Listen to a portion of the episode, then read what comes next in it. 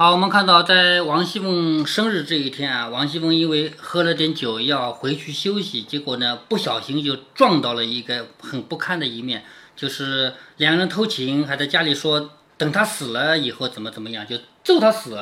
咱们现在说一个人死啊什么的，也大家感觉好像也没有什么太大的意思，但是在古代啊，我们都不能随便说这个话的，因为都相信说过的话会成真的。所以揍一个人快点死，就有点像什么？有点像我们说过的那个撵人一样，演人一样，就是把那个你做一个纸人，拿个针扎一样，就像那种感觉啊。所以在那个时候说一个人死啊，什么东西是比较不堪的，比较难堪的。那么王熙凤听到哦，两面里面两个人通奸偷情，还揍我快点死，就进去就打闹。这样呢，然后人多了以后呢，王熙凤就收敛起来了，她就往贾母那边跑。这个时候戏已经散出，就是戏唱完了。凤姐跑到贾母跟前，爬到贾母怀里，你看啊，装可怜了啊，爬到贾母怀里，只说老祖宗救我，连二爷要杀我呢。好，他没有说别的事情，只说他要杀我呢。他不是拿了一把剑吗？是不是？贾母、邢夫人、王夫人忙问怎么了。凤姐哭着说：“我才家去换衣裳。好，你看她怎么说的啊？我刚刚回家去换衣裳，不妨莲二爷在家和人说话。好，你看啊，不妨莲二爷在家和人说话。这中间少掉了两个丫鬟的故事，是不是？我抓住两个丫鬟，我还打他们两个耳光，少掉了吧？对不对？好，我只当是有客来了。你说是这样的吗？我以为是有客人来了，不是啊，不是吧？好。”因为他在那个年代啊，是一个男权社会，他不可以干涉老公，哪怕老公偷情都不可以干涉啊。所以他说：“我只当是有客来了，吓得我不敢进去，只在窗外听了一听。”他是吓得不敢进去才在窗外听的吗？不是，也不是啊。原来是和鲍二家的媳妇商议，说我厉害，要拿毒药给我吃了，治死我，把平儿扶了正。好，他说原来是他们两个在商量着，因为我厉害，要拿毒药给我吃。他们提到用毒药来毒死他了吗？没，也没有，是不是啊？啊，要毒死了我，把平儿扶了正，我元气了，又不敢和他吵。你看，他说我生气了，但是我不敢和他吵，他真的不敢吵吗？不是，哎，刚才在里面打闹都有了，是不是啊？但是他在这里说我不敢和他吵，打了平儿两下，打平儿是可以打的，因为他们是主仆关系吧，是不是啊？说问他为什么要害我，他臊了就要杀我，就是我打了平儿两下，问贾琏你为什么要害我，然后呢，贾琏他害羞了，还臊了嘛，就要杀我。你看从头到尾这么多话，把自己说的一点过错都没有吧，整个抓奸的过程都没有了吧，是不是啊？所以他就成了一个毫无过错的一个很委屈的这样一个人了。贾母听了都信以为真，说这还了得，快拿了那个下流种子来，就是。把贾琏那个人拿过来，一语未完，只见贾琏拿着剑赶过来。你看贾琏好好的来就算了，还真的拿把剑来。那这样的话，所有人说，你看这个人原来说的是真的，你真要杀老婆是不是啊？后面许多人跟着贾琏，明仗的贾母、素席疼他们，连母亲神母也无碍，就越行逞强闹了起来。就贾琏这个人喝了点酒，认为贾母啊，还有自己的妈妈，他妈妈不是邢夫人吗？对吧？还有王夫人啊，本来就。对他好嘛，所以也无所谓，就干脆闹闹大。邢夫人、王夫人见了，气得忙拦住说：“下流种子，你越发反了！老太太还在这里呢，什么意思啊？这里有长辈的，你怎么能拿一把剑进来？是不是啊？你要知道，这有些规矩是不能破的。我举个例子啊，在皇宫里面，如果说哪个大臣身上还有武器的话，不管你有没有使用这个武器，都是死罪，因为这是威胁皇帝，是不是啊？你有武器，你拿你见皇帝，你拿一把武器来干什么？对不对？”所以这里还有老太太在呢，你奶奶还在呢，你拿把剑来，你岳父反了是不是？贾琏捏斜的眼睛，就是他喝了点酒啊，他正眼看人都已经看不了了，就斜的眼睛说，都是老太太惯着他，他才这样，连我也骂起来了，什么意思啊？就是王熙凤这个人，我们看前面四十几回看过来，确实知道王熙凤经常是很不给贾琏面子的。但那个男权时代是不可以的嘛，是不是？现在既然闹起来，他就说了，都是老太太惯着他，他才这样，连我也骂起来了。邢夫人气得夺下剑来，因为邢夫人是妈妈嘛，妈妈当然要第一个站出来把她的剑夺下来了，只管喝他快出去。那贾琏撒娇撒痴，谗言谗语的，还只是乱说。贾母气的说：“我知道你也不把我们放在眼里，叫人把他老子叫来，什么意思啊？我管不住你，叫你爸来管你啊。”因为在那个时候，我说过了，三纲：君为臣纲，父为妻纲，父为子纲，对不对？对的，嗯，这这我一下贾生说他有没有出场？没有。对，说叫他老子来，那么叫贾赦来管他，总能管得住了吧？因为父子关系，父为子纲嘛，是不是？贾琏听了这个话，方才略缺的脚儿出去了，因为毕竟也怕老爸的嘛，是不是？赌气也不往家去，便往外书房来。就是事情闹到这样，他也不到自己的房间去了，到外面的书房去了。这里邢夫人、王夫人也说凤姐儿，因为刚才贾琏在场的时候，他拿着把剑追进来，那明摆的是不对，对不对啊？所以要批评贾琏。但是贾琏走了以后，他也要批评王熙凤，为什么呢？因为夫妻之间吵吵闹闹都有的，小打小闹都有的，不要把事情闹到大，是不是啊？所以这个时候他们要要批评王熙凤了。贾母笑着说：“什么要紧的事？小孩子们年轻，馋嘴猫似的，哪里保得住不这么着？什么意思啊？贾母是过来人了，她这么大年纪，她看着几代人长大了，她都知道偷钱这种事情不是小意思嘛？就在贾母这样大的年纪人看来，多少人偷情被他看到过了，有什么了不起的？是不是？”他说：“什么要紧的事？小孩子们年轻，馋嘴猫似的，就是像馋嘴的猫看到了鱼一样，就是小年轻互相之间偷情啊，就像猫看到鱼一样，哪里保得住不这么着？从小世人都打这么过来的，就是从小到大所有人都这样过来的，都是我的不是。叫他多吃了几口酒，就吃起醋来了，就是这个事儿怪我。为什么？我让人劝你喝酒，你喝多了你就吃醋了。意思是什么？意思是。”你老公跟鲍尔家的偷情没什么大不了的，你不要喝醋，懂这个意思吧？在那个年代，像王熙凤这样也没有人帮他伸冤的，因为男权社会嘛。说的众人都笑了。贾母又说：“你放心，等明儿我叫他来替你赔不是，就是你的面子还是要给的，因为他你事情也闹得够大了嘛。等他明天酒醒了以后，我叫他来跟你赔礼。你今儿别过去臊着他，什么意思啊？今天你们俩刚吵过架，你们不要见面。”你过去，如果两人碰到了面，你说你们俩吵好还是不吵好，对不对？所以你们今天干脆别见面。所以我们今现在劝夫妻啊，如果说两人吵架大打一架以后，打完了怎么办？就跟女的说，你先回娘家住几天吧，两人不要见面，因为刚吵完架，你们俩见面是吵好还是不吵好？是不是啊？先分开，你先回娘家住几天，你过几天过了一段时间，你们再到一起也不会再吵了。等大家都冷静一下嘛。所以所有人都是这样。贾母也说：“你现在先不要过去，你别臊着他，就别让他生气，别让他害羞。”又骂平儿说：“平儿那个蹄子，素日我看他倒好，怎么暗地里这么坏？就是他也以为平儿这么坏，是跟别人是互相勾结的，要害死王熙凤啊。”尤氏等笑着说：“平儿没有什么不是，是凤丫头拿着人家出气，两口子不好对打，都拿平儿撒性子。好，平儿没有错。”是因为贾琏和王熙凤互相不能打对方，因为王熙凤是不敢打贾琏，因为男权社会嘛。贾琏也不敢打王熙凤呀，因为王熙凤强势呀，是不是？所以两人互相都不敢打，那只好都打平儿了，是不是？是因为这个原因，平儿才倒霉的。说平儿委屈的什么似的呢？老太太还骂人家。贾母说：“原来这样啊！我说那个孩子倒不像是那个狐媚艳道的，就是我看那个平儿不像是狐狸精那个样子。既然这么着，可怜见的。”白受了他们的气，应叫琥珀来说：“你出去告诉平儿，就说我的话。我知道他受了委屈，明儿叫凤姐替他赔不是。什么意思啊？现在王熙凤也在生气，也在火头上。我不再浇这个油，等以后大家都不生气了，我叫王熙凤替你赔个礼。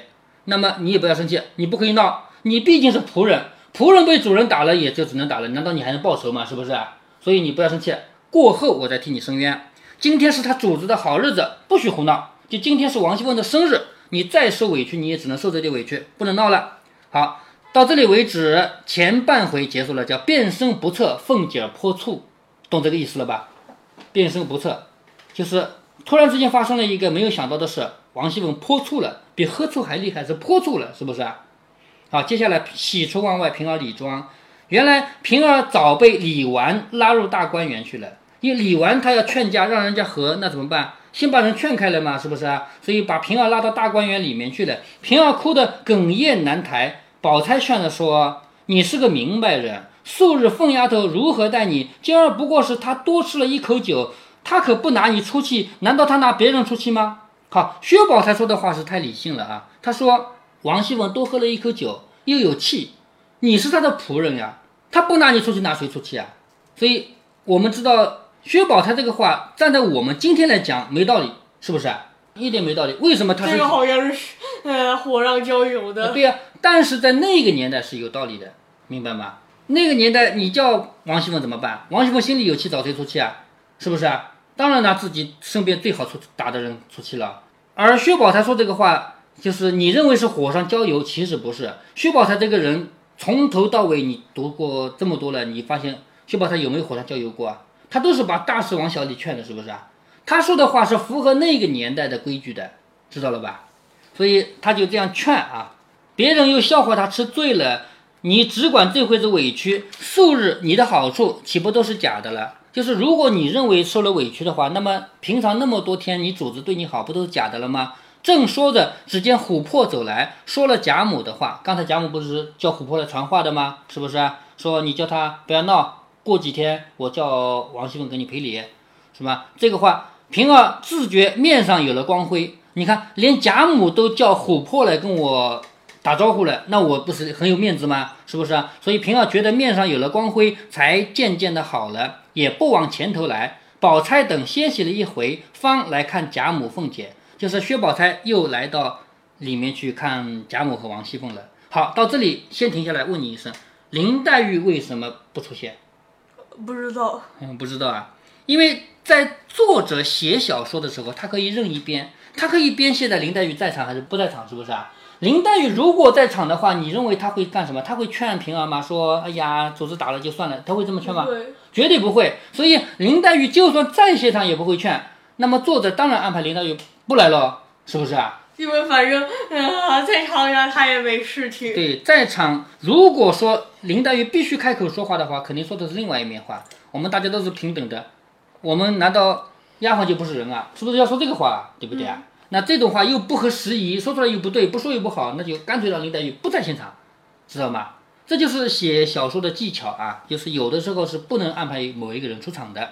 宝玉便让平儿来到怡红院中。好，接下来贾宝玉要把平儿请到自己的地方去了。袭人忙接着笑着说：“我先原是让你的，只因大奶奶和姑娘们都让你，我就不好让了。什么意思啊？”袭人说：“我是想请你来到怡红院的，只是大奶奶，也就是李纨啊，李纨还有姑娘们，也就是薛宝钗啊，他们都抢着请你，那我就抢不过他们啊。如果李纨也请你去稻香村，薛宝钗也请你去恒芜院，那我请你，我有什么面子啊？是不是啊？所以平儿也陪笑着说多谢，因又说道：好好的从哪里说起？无缘无故的白受了一场气。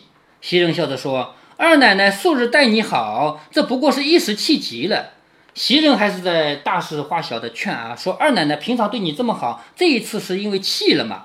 平儿说。二奶奶倒没说的，只是那个淫妇治的我，她又偏拿我凑去。况且我们那个糊涂的爷还打我，什么意思啊？平儿在这个地方，她说二奶奶没有错，二奶奶哪怕她打了我也没有错，错的是谁啊？错的是鲍尔家的，因为他把我拉进火坑的。那么还说我们那个爷就是贾琏啊，糊涂，他也打我，他总不能说我们家的爷是坏人吧？那不可以说是不是啊？只说他糊涂，说的又委屈，禁不住又落泪。宝玉忙劝说：“好姐姐，别伤心，我替他们两个赔不是吧？”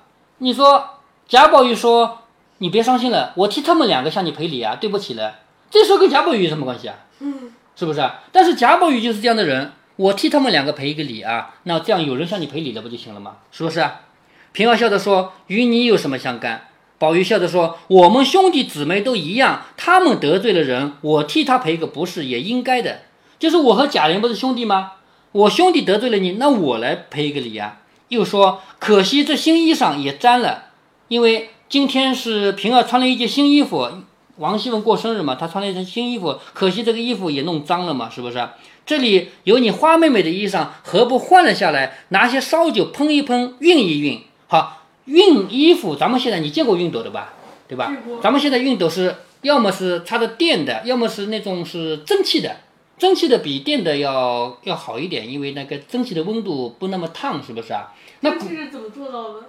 蒸汽怎么做到？一根管子呀，另外一边烧的水，管子通到这个熨斗里面。于是我知道了，我们家又有一个，我们家那个蒸汽熨烫呢是简易的啊，那好的蒸汽熨机是在那个店里有啊，比这个大多了。古代的熨斗没有这么好了。就是里面放个炭，哎，对，古代的熨斗有点像鞋子，就是你拿一双拿拿一个鞋子来一看看，就那样子，就是不过它是铁做的或者铜做的，里面放一块碳，然后拿来熨衣服啊。但是呢，贾宝玉照说拿烧酒喷一喷熨一熨，为什么要喷点酒在上面呢？为什么？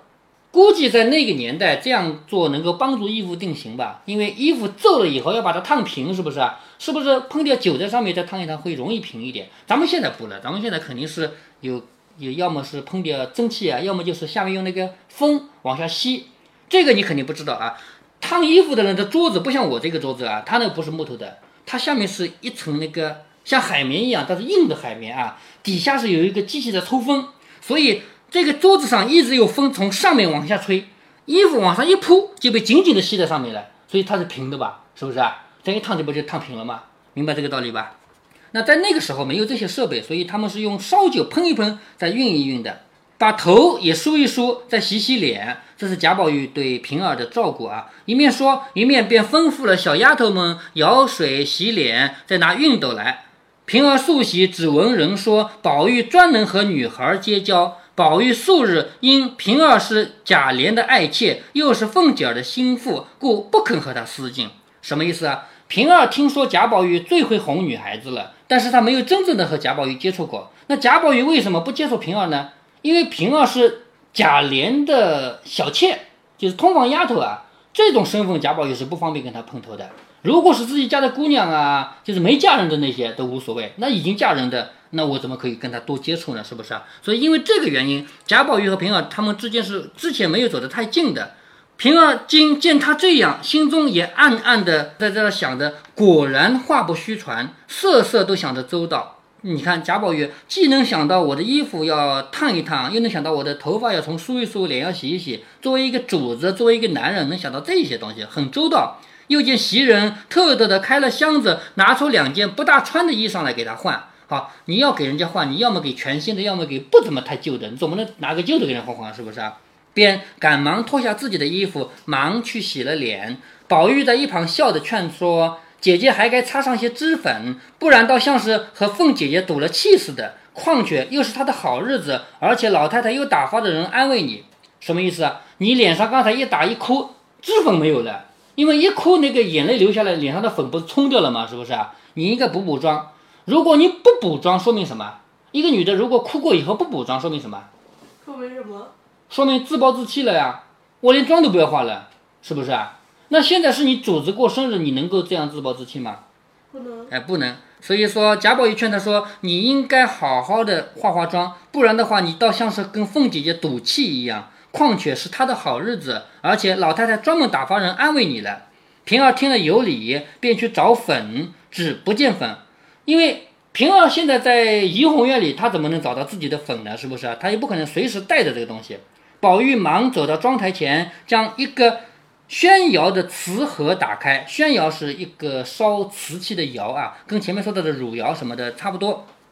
将一个宣窑的瓷盒子打开，里面盛着一排十根玉簪花棒。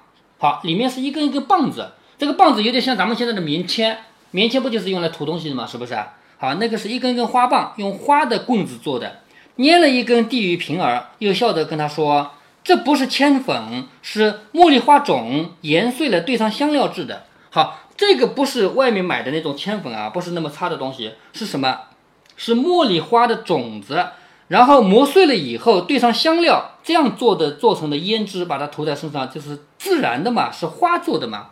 平儿倒在掌上看时，果见。”青白红香四样俱美，摊在面上也容易匀净，且能润泽肌肤，不是别的粉轻重自色。什么意思啊？这个粉很好，这个是自然做的啊，不是那种买来的。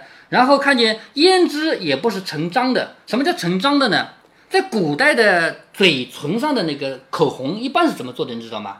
怎么做的？一般就有点像是一张红纸呢，这样的一张纸啊，那这样这样用嘴一抿，好。嘴上就红了，嗯知道吧？古代的胭脂一般都这样做的，那这属于买来就能买到的，不是太好的。贾宝玉他们家里不用那么脏的啊，不用那么差的，用的什么？用的是自己做的。所以他的胭脂也这怎么把呃胭脂冻在他纸上？我估计是什么？用那个红的东西先涂在那个纸上，这个但是那个不是用胶水涂的，所以用嘴一抿，它就粘到嘴上来了，知道吧？说这个也不是成张的，也就是也不是那种一张一张纸的，却是一个小小的白玉盒子，里面盛了一盒如玫瑰膏子一样。宝玉笑着说：“那试买的胭脂不干净，就是外面买到的胭脂啊，不干净，颜色也薄。这是上好的胭脂，拧出汁来。”陶成进了渣质，配了花露蒸叠成的，什么意思啊？这是用胭脂这种东西，把它弄出汁水来，然后淘干净了，把那个渣去掉，然后呢，再配了花露，就把它调成的这样的东西。只用细簪子挑一点儿，抹在手心里，用一点水化开，抹在嘴上就好了。就是一挑一点点出来，放在手心里，再加点水把它化开，打手心里就够打腮的了。就是手心一点点就够在脸上涂了。平儿一眼装饰，果见鲜艳异常，且又甜香满颊，就是这个果然是上等的好的这个化妆品啊！宝玉又将盆内一枝并蒂秋蕙用刀剪截了下来，与他插在鬓上，就是头上要戴一个花，戴的是什么花呢？是并蒂秋蕙。什么叫并蒂秋蕙呢？就是兰花。如果说这个枝头上开一枝，叫兰花；如果这个枝头上开两枝呢，这叫蕙。其实兰和蕙没有区别，就是开的两枝还是一枝的区别。贾宝玉这个盆里呢，本来是养着并蒂蕙的，就是两个兰花的。贾宝玉用剪刀把它剪下来，给它插在他的头上。忽见李纨打发丫头来唤他，方忙忙的去了。好，到这里平儿李庄结束了。好，这一回的两个大主旨都结束了，变身不测。凤姐泼醋，喜出望外，平儿李庄，但是这一回还没有结束啊，还有一点别的内容。好，我们就先读到这儿。